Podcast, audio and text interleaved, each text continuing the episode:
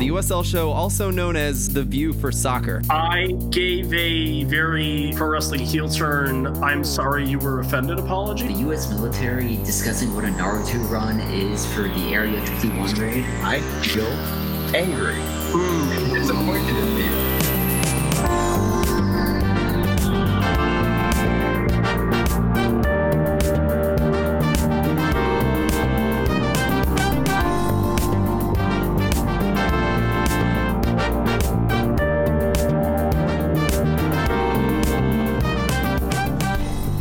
Welcome to the USL show. This is Phil, and this is your quarantine special. I haven't been thinking much about this show because I've been really wrapped up in, in everything else, but we're here to talk, and a lot has been happening, and we got the whole crew. I thought it'd be cool to um, start with everyone talking about what they've been dur- doing during the quarantine and, and just kind of come in with a nice, slow intro that way before we start getting hot and heavy with uh, Jake Edwards' interview and talk about the uh, USDA and all of those sort of things. Alan, let's start with you, buddy. Um, how are things in San Diego? How's the quarantine going for you? It's going all right. Uh, I feel very fortunate that both me and my wife both are currently working. Uh, we're just working from home. Uh, I teach, so it's been a little bit interesting and frustrating at times, but uh, it's been nice to actually get to communicate with students from time to time and try to make the end of the year as special as possible. So it's been a lot of focus on just trying to finish the year out on a positive note for the students. But other than that, things are going all right. Yeah, it, you're in education, and David is too. We're going to go to him next. But you are the kind of guy that seems to thrive on interaction, and so this seems like it'd be pretty hard for you to not be in the same room as all your your band students, right? Yeah, you kind of feed off that energy. I have 50 kids on average in my three bands, so there's a mm-hmm. lot of social interaction and I do miss that every day. So one of my kids asked, "Do you miss us?" I was like, "Well, I miss the interaction. I don't always miss like the having to listen to you talk when I should be teaching part of it." and of course, they laugh. Um, no, it's it's it is something special. You develop those relationships, especially with the eighth graders over three years, um, and you want to give them a really good send off to high school because um, this might be the last concert they ever play. And Mm. so you do miss, I do miss that. But like I said, we're just trying to make the end of the year as special as possible for the students. And we're going to have to get creative and use technology and use what I've learned podcasting to maybe do a little bit of that. So um, I'm excited to see what happens. But um, the first couple days were pretty, pretty stressful. No kidding. So you might try to throw together some kind of a virtual band concert of, so, of sorts, maybe. We're giving them that option. Um, so we'll see which bands take it. I think at least the top band will, and so it'll be that editing a bunch of videos together to kind of give them that same kind of experience, and then hopefully you can bring the campus community involved and make it kind of a thing. Nice. Um, and then you guys, you've been hot and heavy with podcasts through all of this. Um, I had said earlier I haven't been keeping up as well, uh, but maybe before we move on, tell us what you've been up to with your with your podcast. Um, with Fairweather Pod, um, we've been recording every week. Um, we were lucky enough to get the last game of the USL, so we had like an extra week, I think, on a lot of teams. Um, and then we just got hooked up with the, some cool player interviews because they're just making the players available. They're all new. That's my dog saying what's up. and um, and then we had the chairman come on, and then we've just kind of been engrossing ourselves in the soccer community because it's new. So some of the stuff maybe that other podcasts have talked about already, it's like we get to talk about everything. Uh, and so we've been pretty fortunate enough to be able to create some content every week, and uh, we're going to keep doing it until we run out of stuff to talk about, and then we might go one week further anyway. Yeah. Uh, so we're just trying to keep normal, and we enjoy each other's company. So it's you know an hour of normalcy a, a week on that podcast. Nice man. Same thing with Orange County. Yeah, same Yeah. thing with Orange County. Just like we're we're friends, and we're gonna record a, a, a bunch of guys hanging out, talking about soccer, having a good time. Sounds good to me. It's perfect. Uh, David David Carl is here. That was Alan Underwood. I didn't didn't specify. Just assume everybody knows at this point. Uh, but David Carl's here. Um, you guys have been doing podcasts through all of this as well. You have the ESPN thing going. So you know, I said earlier, you kind of have to keep going, right, and find things to Yeah. talk about. Yeah, it's it's a lot. So we have the yeah we have the Curse Cast every week, um, usually on Wednesday nights, and then on Saturdays we have our ESPN radio show United Weekly. Uh, so yeah, we we got to keep going. Um, you know, we we like to say that Curse Cast is kind of United Weekly after dark. Uh, you know, we can kind of let loose a little bit more. You know, you're on the radio, you can't really say what you want to say all the time. But uh, we've been we've been having a lot of fun with it. We've been kind of mixing it up a little bit. You know, we had some great guests. We had Jeff Rueter come on. Uh, we had some representatives of, of the U.S. Soccer Federation. Uh, we had Peter Wilt come on, um, and then on the on the podcast we did a one of the ones that I liked recently. We did a Wagcast. So we had Jade Ryden, Kristen Sandoval, and Holly Weehan bring on their husbands, uh, Kaylin Ryden, Chris Weehan, and uh, and Devin Sandoval, and they did kind of a newlywed game, and they hosted, and it was a lot of fun.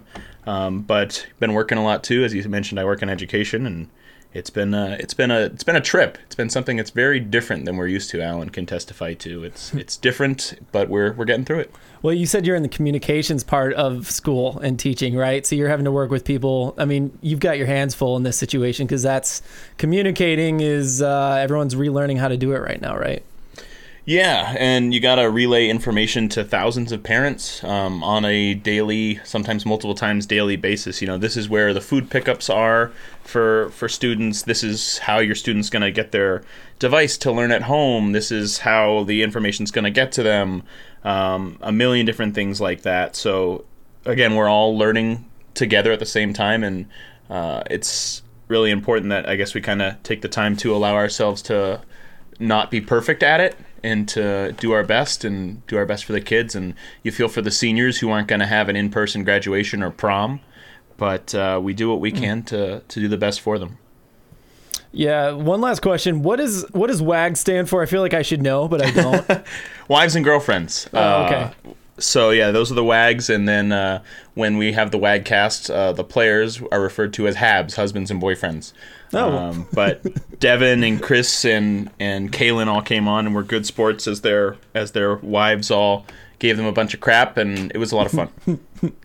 That's awesome. And yeah, you said you can go back and listen to all those, which I intend to do. Um, I got to put in a full day of work tomorrow for a change, so I'm gonna listen to some of those. Uh, Ryan Allen's here from North Carolina. I assume Ryan, you're back. You are still with your family, right? Not at school, obviously.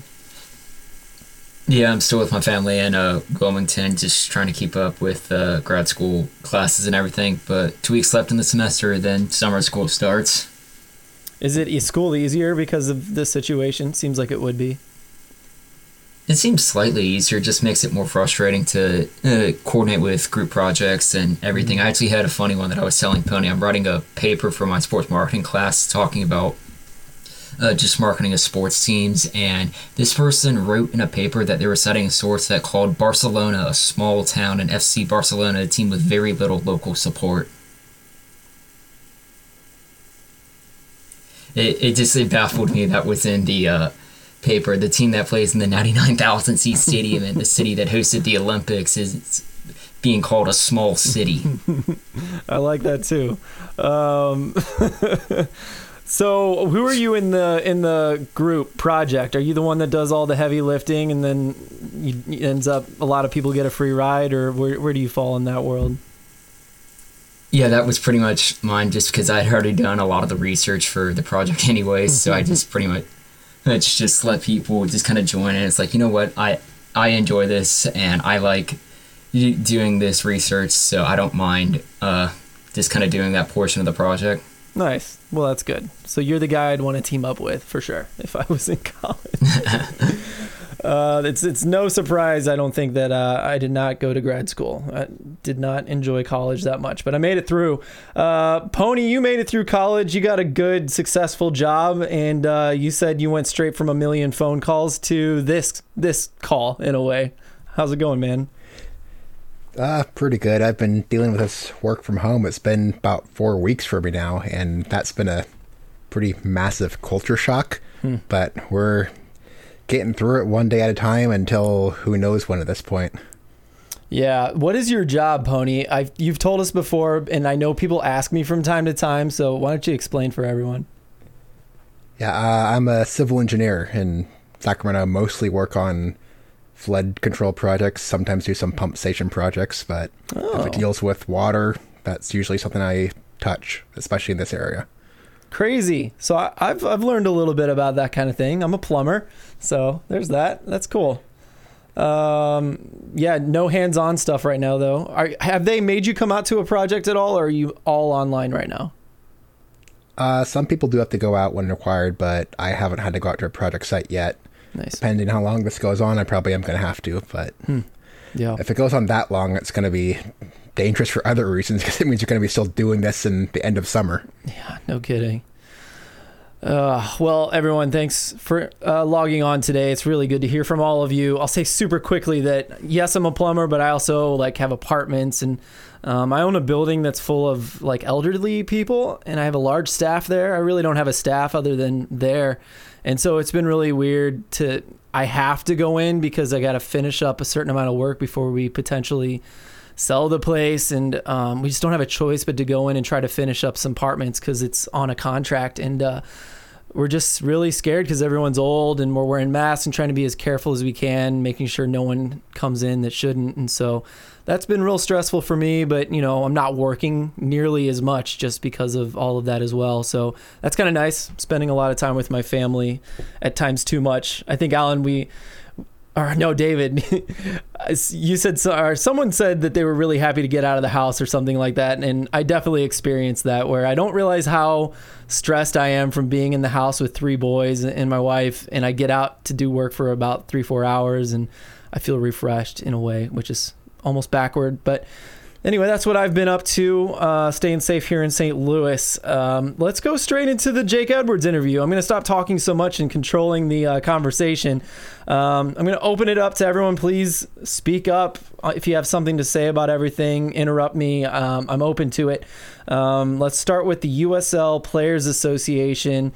Uh, Rueter did ask whether they've been in conversation with those guys, and the answer was way better than I thought it was. David, what'd you uh, think about that? Yeah, it was pretty much that they were in was it weekly communication, almost constant communication with the Daily. USLPA. Every morning. Daily, there Yeah. you go. That's wonderful to hear. Um, you know, I, I I'm with you in that camp that I wouldn't have expected it, um, but it's nice that the USLPA has a seat at the table. Apparently, has some influence over kind of what decisions are made.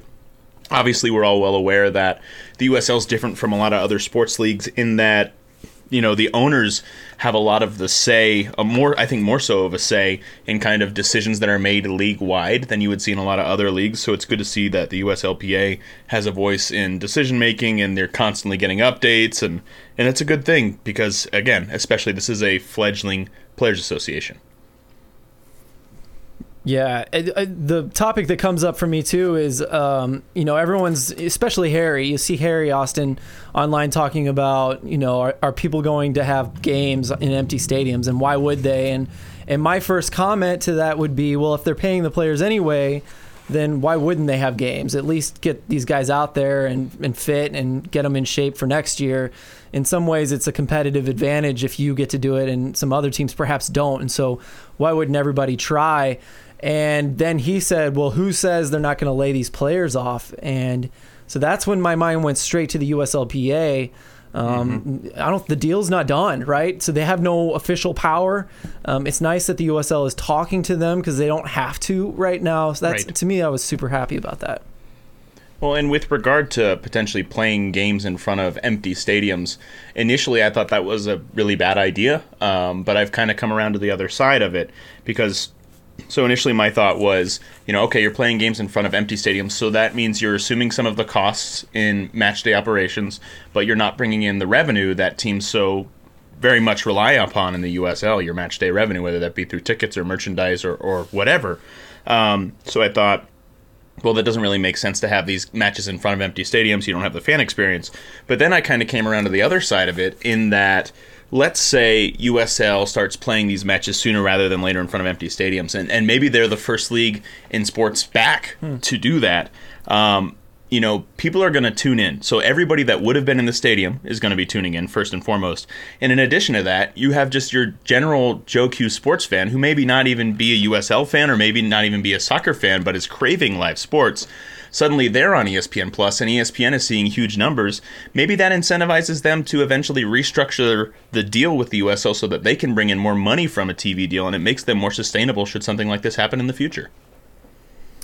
Sounds ideal. I, don't I mean that that's yes, it's it's a perfect world, right? Yeah, totally, totally. It's a good point, though. I, I like the idea of the USL being uh, groundbreakers in that way and possibly pushing the envelope um, if they can afford it. Of course, it all all of this comes down to money, and and um, again, I'm just glad they're talking to the PA because we all care about the players, and you almost worry about those guys being the first ones to get screwed in this deal. Um, And so, players versus owners, they're both. Everybody's in a tough spot right now. We all know that. So, um, moving on to um, talking about no, let's talk about the USL Academy and the US the dissolvement of the USDA, the Development Academy. Um, he was asked about that for sure. Alan, do you have any thoughts on on that? Um, I'm gonna go ahead and say I'm gonna wait and see what Mm-hmm. what comes out. I think it's really kind of too soon to really jump in one wagon or the other. Um, obviously, there's a question of the DA c- closing and then MLS like coming out like right away, and that felt a little weird. Like I understand why they might want to do that is when this news is fresh to say, hey, we we we got some of this, but it also felt a little bit like mm, it just happened too close. It felt like they knew things were coming, so they're going to swoop in before anyone else can. Um, I think USL can play a very important role. Um, they're already a lot more grassroots and a lot more local, so I'd like to see that academy uh, kind of fill that void. And I think that they have the, uh, a lot of right people involved in communities that can really do that positively.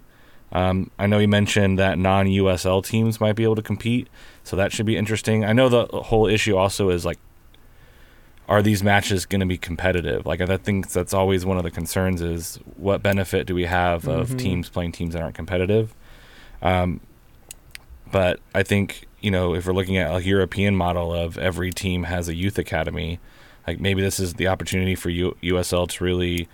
Uh, I know they've been starting that you know path to pro thing is really kind of focusing also on the bottom end. But then again, how much money can you put into it? Like we're in a really weird position. So I would like to wait and see, but I'm ho- part of me is very hopeful. I'm not usually pessimistic, but I'm also not usually optimistic. Um, I would like to see USL take an opportunity to do some stuff, and I'd like to see you know a, a more of a focus on finding that that talent and making sure that that money isn't a hindrance to finding that talent. Um, I think there's an opportunity to start over here. Um, so that's kind of my where my head's at. Yeah, and uh, we're not going to get too deep on this one. I think maybe next week will be a really good time to talk more in depth about it. Um, but I do think we should uh, talk a tiny bit more about it before we go on, because like Pony and Ryan, you guys both are in cities that are you're near-ish to cities that um, have great academies. I think North Carolina FC like announced that they're going to compete in a lower division uh, this year, if they do at all. But Pony, what do you what do you think about Sacramento um, and the USL Academy? Is it important to them? Do you think it's good enough for them? I mean, what they had was actually good. There are players on the Sacramento roster who are full time players who actually were part of the academy. I mean, I don't think a lot of USL teams have the infrastructure to have an academy as much as Sacramento does, especially since they're going to be jumping to MLS. They've invested a whole lot more than teams who have no real, not, I don't want to say ambitions, but no real like path to begin MLS in the next five years. But the academy for the USL now, what we had wasn't perfect by any means. There's no no part of me that says it couldn't be improved, it couldn't be better, but it's an academy system. I mean, how many leagues at this level with this level of investment have an academy system? Mm-hmm. If there's no academy system, the entire league is worse for the wear, no matter what. You can't say it becomes better because you're going to try to poach from other systems, maybe poach from lower level leagues the academy system gets players in your system. It gets them with the coaches. It gets them with all the trainers, and it lets them advance to being a player in the USL or maybe even MLS in the future if you have some sort of affiliate structure moving upwards. Without that, we're going to suffer. Granted, was it the best thing in the world? No. Could have been improved? Yes, but is it better than nothing? Absolutely. And the league's going to suffer if there's not at least some way to replace what we just lost. Agree, Tom, completely with all that. Ryan, what do you think about North Carolina FC? I don't, I don't know if Wilmington has much going on, but I know you're close enough to NCFC and follow them to know a little bit there. Well, it's cool with uh, the Hammerheads. Even after the team had departed, the academy is still a huge uh, portion of the community, and in fact, still a massive moneymaker or for the region. That both the men or the boys and girls, uh, Wilmington Hammerheads, uh, still academy set up here, joined the ECNL for this uh, upcoming season, but to speak towards like a broader sense with the, I think it's it was almost inevitable that we were going to toss in a lot of the youth development towards MLS and USL teams, and it seems like them taking control of it allows us to have a more European feel to a lot of this that you have a lot of these clubs starting to kind of mold their teams, kind of build out their pyramids within their own organization to just kind of set up that uh, development on at least their structure. Yeah, it is going to feel more uh, more European, isn't it? The way, especially the USL Academy is just all over the board. You know, I mean, there's really tiny club academies and there's really big club academies. It's just all over the place. I think I think we'll move on with this thought is I think everyone can agree that if and Taylor Twellman's been pounding this home, it's one of my favorite things he's said in the last several months. Um, that there's only what 32 uh, MLS teams, or we're going to have 32 at some point. Um, there's we cannot have 32 academies in this country and expect things to be okay. So yeah, we've got to fill in the gaps. ECNL can do that a little bit, um, but I think for the most part, the USL is going to have to fill in all those gaps, and they've got a long ass way to go before it's a good thing. Uh, but I do think in the interview, to bring it back to the interview, they want to start up the academy full on in 2021, and I have a feeling maybe they move that up. But uh, as Alan said, I think it's best to kind of give this some more time to marinate get some more information out there. Um, Three Honest Lads were supposed to talk about this, so I'm going to give that a listen tomorrow as well. Um, because I do believe Devin said something like pretty positive on Twitter about the situation. It sounded like he knew something uh, others don't. So I'm curious about that for sure. Maybe give that a listen and we'll talk more about it. Um, let's talk about the big one. Who wants to dig into ProRel first? David, you haven't talked in a minute. Go for it, buddy. Yeah. Yeah, they. Uh, it, it's funny because Rueter uh, in the notes there, and in the Steel uh, Steel Army also shout out to them for putting together notes from this call. Uh, did a really great job with that. Uh, talked about how Edwards kind of eschewed any sort of timeline, um, but I think the the notable thing that he, he kind of that we can take away from this is that he said he would like to see it within two to three years. Now we'd all like to see it within two to three years, obviously, but um, you know he doesn't typically, and in all of the interviews I've seen with him, ever put like a, a date on it. And again, it was very uh, surface level, wasn't saying we will have it in two to three years, but it was good to see those numbers. Um, and you know says essentially that it's they're moving towards it happening. Uh, obviously, want it to continue to happen. You know, he said, uh, you know, that while things may be um, kind of on hold as far as the league is concerned, he doesn't seem to think that it has any sort of negative impact on the possibility of pro rel. So, from a, a pro rel supportive person, it was it was great to hear. Completely agree, and I do, I do think the phrase he used was uh, every if he had his way two to three years would be really great, and then you know, and then he uh, brought things back to the middle.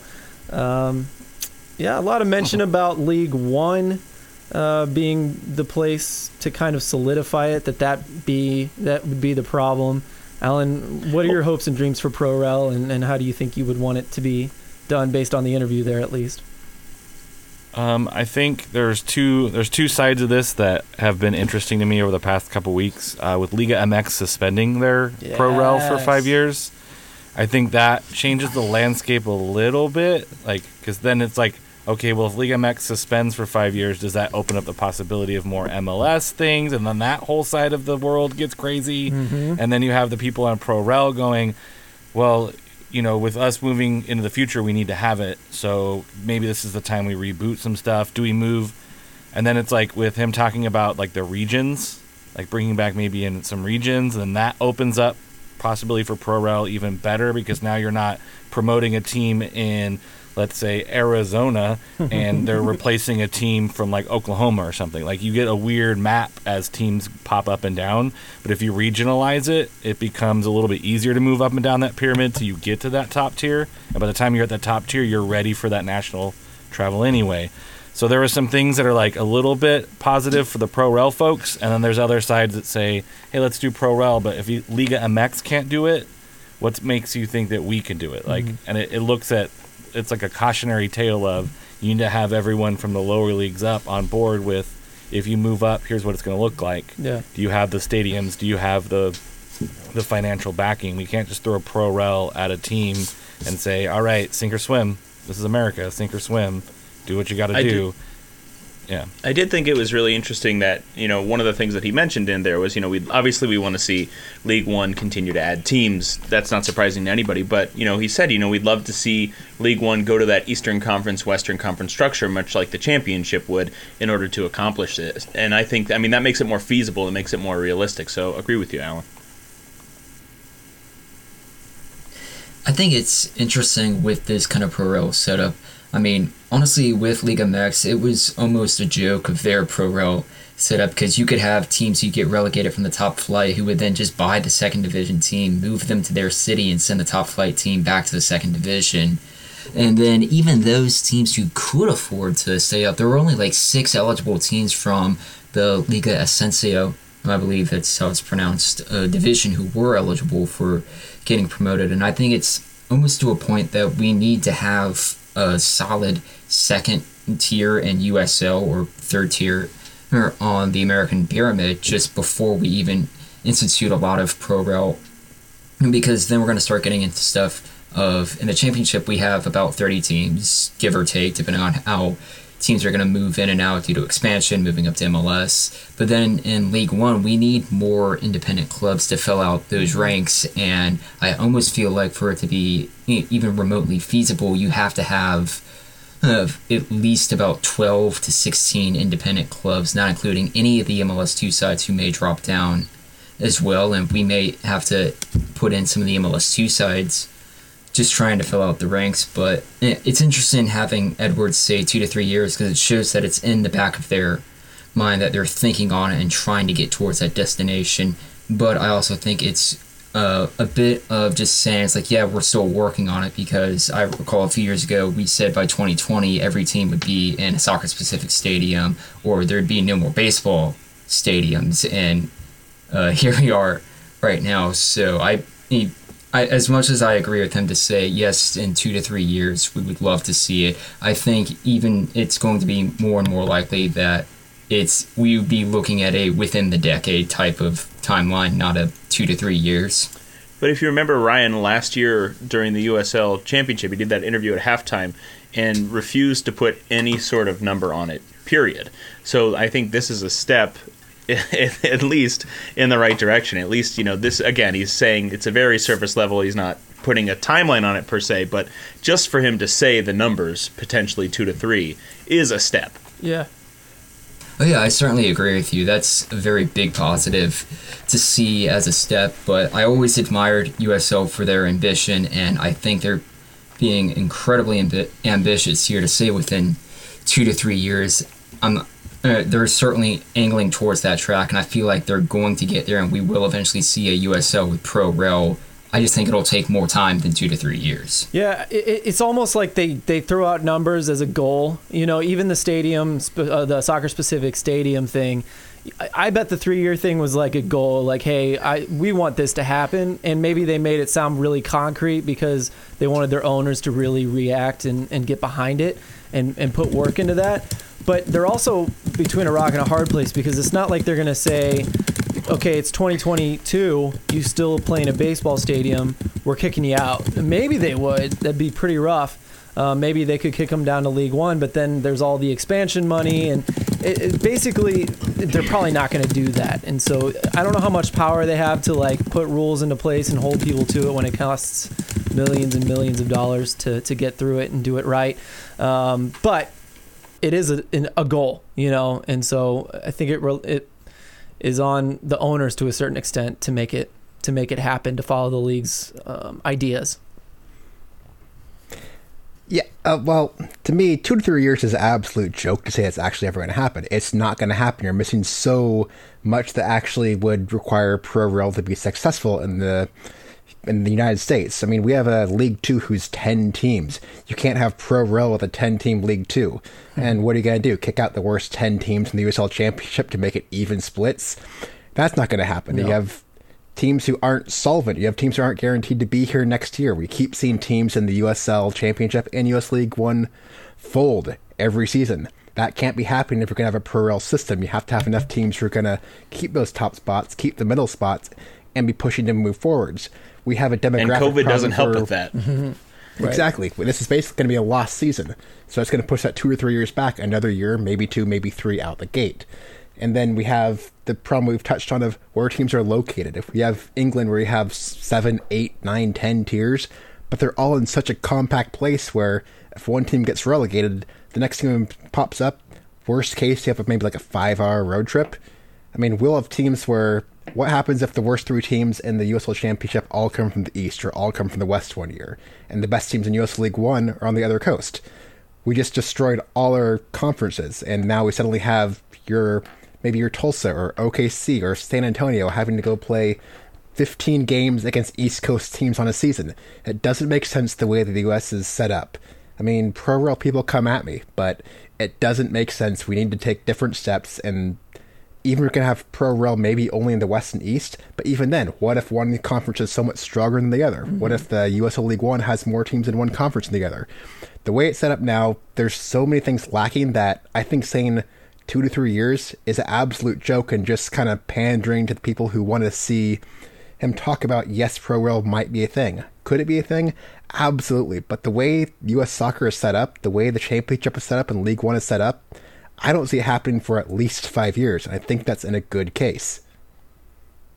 I find it interesting when Ryan brought up. First of all, yeah, I agree. I think you. I think we needed a, a reality check there, Pony, and you gave it to us in in loads. But um, Ryan mentioned, you know, how in Mexico they'll just kind of someone will get relegated and then they'll buy the team and move them. You know, we've all heard about that happening in Mexico, and and to me that just makes sense.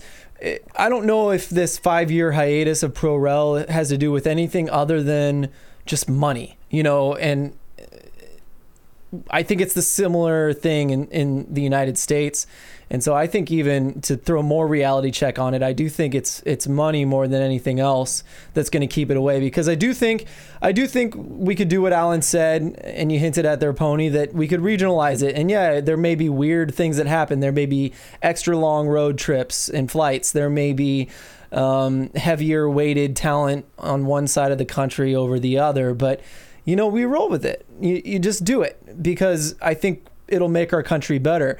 Um, and I do think they could work through those problems. Um, I think what was the long road trip that one Russian team had to make just for two games um, two seasons ago? It was like a 12 hour train ride or something like that. And they did it. You know, it, it's fine. It can work out.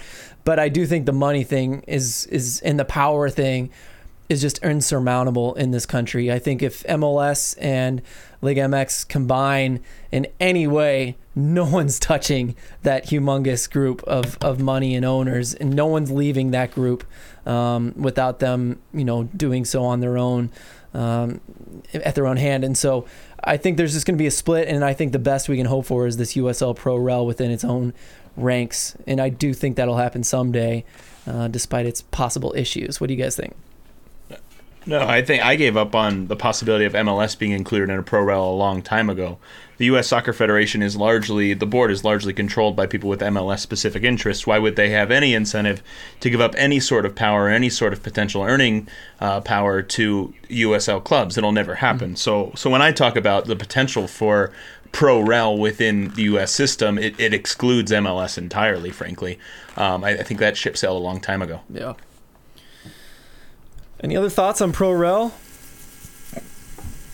I mean, could do a whole you know, episode I think with this for, I think with this for League of Mex, uh, just that it's suspended for five years. I would honestly say the hot take that Pro Rel is not coming back, not for League of Mex. We already saw earlier this week that Santos Laguna and uh, the Atlas owner, or had already said he wants to angle towards an MLS uh, and League of Mex combined league, but I feel like it's basically been kind of like you had stated earlier. It's all going to come down to money. I mean, we saw with of Mex that the Atletico Madrid team, know, basically forced their way into the league to make it a 19 team league this time around, and I feel like that's they have it kind of set up into the system that they want. So if there's going to be pro rel here, we're going to hope for it to be coming out of USL. Yeah, sorry, I'm, I'm not replying well to you, Ryan. I think we're losing you here and there, um, but um, we'll have that for the listeners at least um, because you're recording yourself. That's a good thing. Um, let's talk about expansion and Queensboro FC. I know 321 uh, just had an uh, article about Luis Gutierrez, who is the assistant coach for the Cosmos, is going to be the technical director for Queensboro FC. So a little bit of uh, positive movement in this time uh, for a USL team that is expected to start next year, I believe. Um, so, and they're going to be a really fun team. I am really excited to see them. I think my favorite outside of St. Louis tends to tends to be Orange County because I just like that team. But I lived in New York for a year, so I could make uh, Queensboro my new favorite. Uh, any other thoughts about Queensboro? Uh, I know they mentioned a lot of expansion teams as well. A few were mentioned. If anyone wants to bring that up as well. Something like 30 teams are interested. I don't have the quote right in front of me. I closed it. I'm sorry. But are Queensboro FC expected to start this year? It seemed Edwards seemed to indicate that they may be delayed a year. Oh, did he? Okay, I think I missed that. I did listen to it, but I might have missed that. Yeah, Yeah. Uh, he- that was that was the indication. He said it's a as a possibility that they may be delayed a year. He, yeah, and he talked a lot more about expansion. Um, but yeah, Queensboro FC potentially, uh, from what he said, could be delayed to 2022. Yeah, I wouldn't be surprised if we see the teams who are slated to come in the next two to three years all lose a year on when they're going to come in. Queensboro, I think East Bay and California, Rhode Island. I wouldn't be surprised if half of them all drop back a year from when they originally thought they were going to play just because this whole thing messes with the stability of teams. If you have a, if you're trying to bring a team into a league who just didn't have a whole year play, your investor's going to be a little bit more concerned about putting money in something where the last season didn't actually even happen. Hmm. Right. Well, and then one of the things that that kind of brings to mind is how many of these teams don't survive, whether that be at a USL League One level, again, when we're talking about having to expand League One for Pro Rel to even be feasible, um, or even at a championship level. I think there are some vulnerable teams there. You know, teams like obviously Austin is a perfect example of that. You know, you've got an MLS team on the way. Um, you know, RGV potentially going independent sometime soon. Uh, you know, this obviously makes that a bit more difficult without the MLS money. I think it's an important question. Sorry, that's my dog now. Yeah, um, I think a lot of teams who, at least going into the last few years, I would have seen as the most vulnerable, seem a lot more stable suddenly because they're putting a lot of investment into stadiums and all those sort of plans. I mean, Colorado Springs has been doing that, which is one of the teams who I was kind of worried about for a while. I mean, I'm not going to say where everyone's going to survive; it's going to be all hunky dory, but I think the vast majority of USL teams make it through this especially after Fresno unfortunately went away last year. They had been on my short list of teams who I thought would be in trouble if something like this happened. Hmm. But I think we're getting to a point in the league where even though we do lose teams, we're not losing two or three teams a year. And I don't think this is going to make us use, lose another two or three teams because they're either academy teams, which I think a lot of the MLS teams see the benefit of having around, or they're becoming stronger and stronger independent teams who while this is going to be horrible for them for the bottom lines for this season, I don't think one year is going to kill them unless the owner's exceptionally skittish about these type of things. And again, it's not just a championship level either. In League One, uh, you know, I would imagine some of those teams are vulnerable. Obviously, League Two, um, you know, as you go f kind of further down the pyramid, I would imagine the teams are more more vulnerable. But again, that goes to the strength of the pyramid, uh, and that pyramid needs to be strong top to bottom in order to even have a shot at instituting any sort of pro rel. Yeah, imagine if this happened in 2013. I think the USL would not exist. I don't think the USL would exist if this happened in 2013. I, I agree. That's, I agree with that. that's a really good thought. Really good This would impact a lot of point. MLS sides if it happened in 2013. Yeah, MLS sides too. I think you're probably right. You know, does does Columbus exist at this point? If that had happened, um, I, I bet he would have bailed on that that team in that put situation. a halt on. Um, I have to. Uh, hit put a halt on Orlando. USL Oh, what was that, Ryan? oh, I was saying like if we were if this happened back in 2013, you'd put if USL went up in smoke, you'd probably not see Orlando in MLS. Mhm. It's interesting. They were a really strong USL club, but you might be right. Um, I was gonna hit on hit my uh, USL whipping boy Rochester Rhinos. Uh, does this push them back one year, or does it push them back five years. Poor Rochester Rhinos. Knowing the Rhinos ten years. Right. I was gonna say, yeah, what pushes back one club one might be four or five for Rochester. Yep. Um, okay.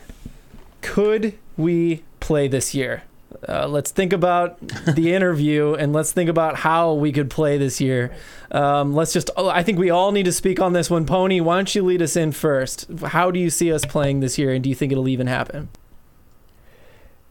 I don't think it happens the way that there's actually leagues. I almost want to say the one I was kind of joking about in the chat of saying we're going to take MLS, USL Championship, USL League One, and break it down into six or seven regions. Have a round robin tournament. All teams play each other once or twice, however you want to do this. I don't know how early this is going to start. That's going to depend on how many games there are. And the top team or two from each conference goes on to a knockout. Almost becomes a tournament to get into the USL Cup, USL Open Cup ish, and just do a 16 team knockout for the 16 best teams.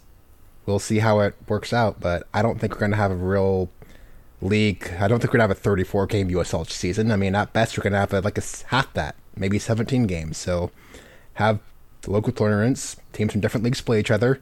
Get a lot more exposure. The young guns from the USL One get to play at MLS side. The MLS teams get to prove that they actually are the best teams out there, and then we have a tournament from there on out almost like a regionalized Open Cup. That seems to be my favorite that I've seen out there for sure. Yeah. Alan, what do you think? Yeah, that was one of the ideas that I was contemplating as well. I mean, the other one is the the Liga MX regular season where you just play everyone once, um, and then go into a playoff. Uh, that'll give you, you know, you get to see all of the normal matchups you would like to see in, you know, West versus West, East versus East. Um, but I also tend to gravitate more to that um, that tournament style of multiple levels. Because if you just focus on USL, then every league is going to have to figure out what they're doing, and then that puts calendars all weird and wonky. Whereas if you all just get together and say, "Let's try to make something," um, I think it'd be kind of a really cool experience. And I actually asked somebody if they'd rather have the Open Cup than a regular season, and then it goes to you know a team might only play once, and that's kind of not great, and no team would sign up for that. And I think that's a fair, but I would like to see that more open cup e style of answer than um, a forced kind of half season. Uh, but I'm on the train of we just might just cancel everything. Just be like, we're gonna start over again in you know in the next spring or next winter.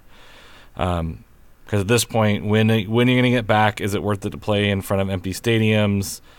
Who knows if there's going to be another shelter in place a little bit later? Like, it might just be smarter to hope for or to plan on no sports and then hope for a tournament style deal. I feel you there. That's how I like to look at things as well. Ryan, what do you think, man?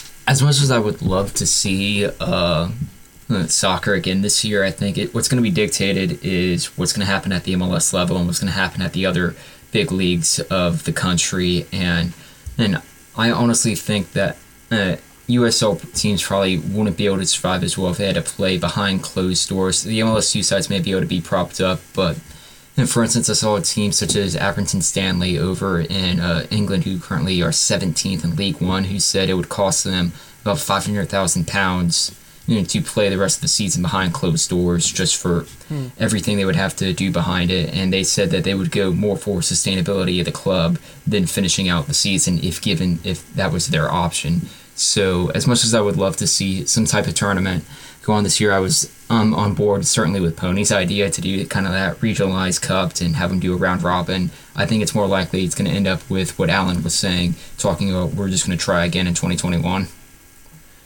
Yeah, I didn't think about. That's something I'd like to talk to an owner about, or a GM even, or um, even Ira Jersey might know this kind of thing, or have the inside scoop on that kind of thing. Is find out exactly what it would cost to do closed doors, because I think we're all open to the possibility that it's just not worth anyone's money, and that it costs too much, and that they need to hit the ground running in 2021 and that not playing would make them stronger in the long run. And th- that's not something I'd really necessarily thought of a lot. So That's a really good point there, Ryan. Um, Even for reference, in uh, the Premier League, uh, West Ham had uh, come out with an article that said even to do a closed door match involving players, coaches, and everyone around, it would still be around 200 to 300 people involved in that operation per match. wow, that's a lot of people. I would think it'd be more like ten. You know what I mean? Like NPSL, I think to be an owner, you just got to get a hotel for the I mean, you'd team. have to do Yeah, go ahead. I mean, from the Premier League's perspective, you'd have to do 36 players to do a full game day roster, or all the coaching staffs. If you're going to film it, you're going to have to have TV people, Yeah. and then you'd have to have medical staff on hand for this matches, and then you'd have to have security or police outside because you know there would be people who would want to go to the stadiums. I mean, if we're, I mean, look at Liverpool. At, eh, it'd be hard to keep people away from Anfield from all of this stuff. So it's still well, it would be a huge operation that would be beyond just the players and the coaches that we're all looking at here. Yeah, even when San Diego played Tacoma, there were sta- there were fans standing on the hill over the, looking the stadium, and that's Tacoma. Um, so you're talking about some of these bigger, not to like poop on Tacoma, but like no, it's gonna happen they're everywhere. for right. It's like for a, a lower division, you know, soccer team in Tacoma to pull people onto the side of this. You know, think about you know your MLS sides like you know Seattle who pull, pull you know tens of thousands. People are going to try and figure out how to see that game live. Mm. Yeah, that's kind of my fear of saying closed doors. Let's say it costs 20 grand for a team to set up a game behind closed doors, and that's their entire cost, nothing else. Over the season, that's going to cost each team 300 grand. I mean, this is a season where you're going to get no tickets, no merch sales at the game, no concession stands, no anything else. How many teams could take an extra 300 grand loss this year? When you're talking about teams coming back next year and maybe struggling to survive this year with no real big match day income, then say, oh, by the way, just play the season, you owe us 300 grand, that's going to be bad for a lot of smaller teams. I guess the only setup, like Lucas Oil, is the only good setup to keep fans from watching it live. I mean, for the first time, is Lucas Oil Stadium the best venue in the USL? for safety. Wow, we had an attendance joke and it wasn't against New York or Swope Park. It's true. Um, David, we haven't heard from you yet, man. What's what's your plan to get us through this? Uh, well, I, I want to start by saying uh, the optimist in me is, is very much alive in that I still have not canceled my hotel in San Diego for Labor Day weekend. Nice. Uh, so I am of the belief that New Mexico United will be playing that match. Um, I don't. I don't actually think that, but I want to. Um, with with that said, I, I, I have to imagine. Obviously, the USL doesn't have all of this figured out. Nobody does. But I also have to imagine that they aren't just sitting idly by and thinking, uh, we'll figure it out as we go. I would imagine that they've got some sort of deadlines in their minds. Um, you know, you know, if if you know things have gotten to this point by this date, we can do this. Um, and you know, if if that doesn't work, then we get to the next date. You know, if, if things haven't gotten to that point by this point, you know, we can play a, a half season. If that if we haven't gotten to this point by that point, we can play a tournament style. Um, and I would imagine that along that timeline, there's somewhere in that point where they think, okay, it just makes sense financially not to play games this year. Um, and as these deadlines with this pandemic continue to move forward as you know things continue to be shut down for extended periods of time as you know this continues to spread and we haven't reached a peak yet uh, i would imagine we move closer and closer to not playing matches and as much as i hate to see that and hate to think that i think it's the most likely thing is that we don't have a season at all this year For sure. Any last thoughts? I think I think this is something we should close out on for sure. Um, any last thoughts about how how we get through this season? No, I mean, to me, if we have a season starting 4th of July weekend, that's the best case for me at this point. Oh yeah, I mean that'd be incredible. Yeah, I think that would be wonderful. Uh, I think if, if we can somehow play, you know, Western Conference plays Western Conference teams one time, uh, and same in the East, uh, I think, w- wow, that would be amazing. And man, if you'd said that a month ago, I would have been so disappointed. But if we can get to that, I think that would be great. Yep. All right, guys. Thank you for joining me tonight, and uh, everyone listening. Thank you for listening. We've got Alan Underwood here, David Carl, Ryan Allen, and Pony. I'm Phil Grooms. Uh, I'll come back at you for the ad read, so do support Icarus and Roughneck Scarves if you can through this situation. Um, I know Roughneck is having some trouble, and I think they're even making um, some masks. I saw that online actually, so that's awesome. Do go support them um, as they have continued to support us as well through all of this. Um, again, thanks for listening, and we'll come back to you next week for sure, guys. Thanks.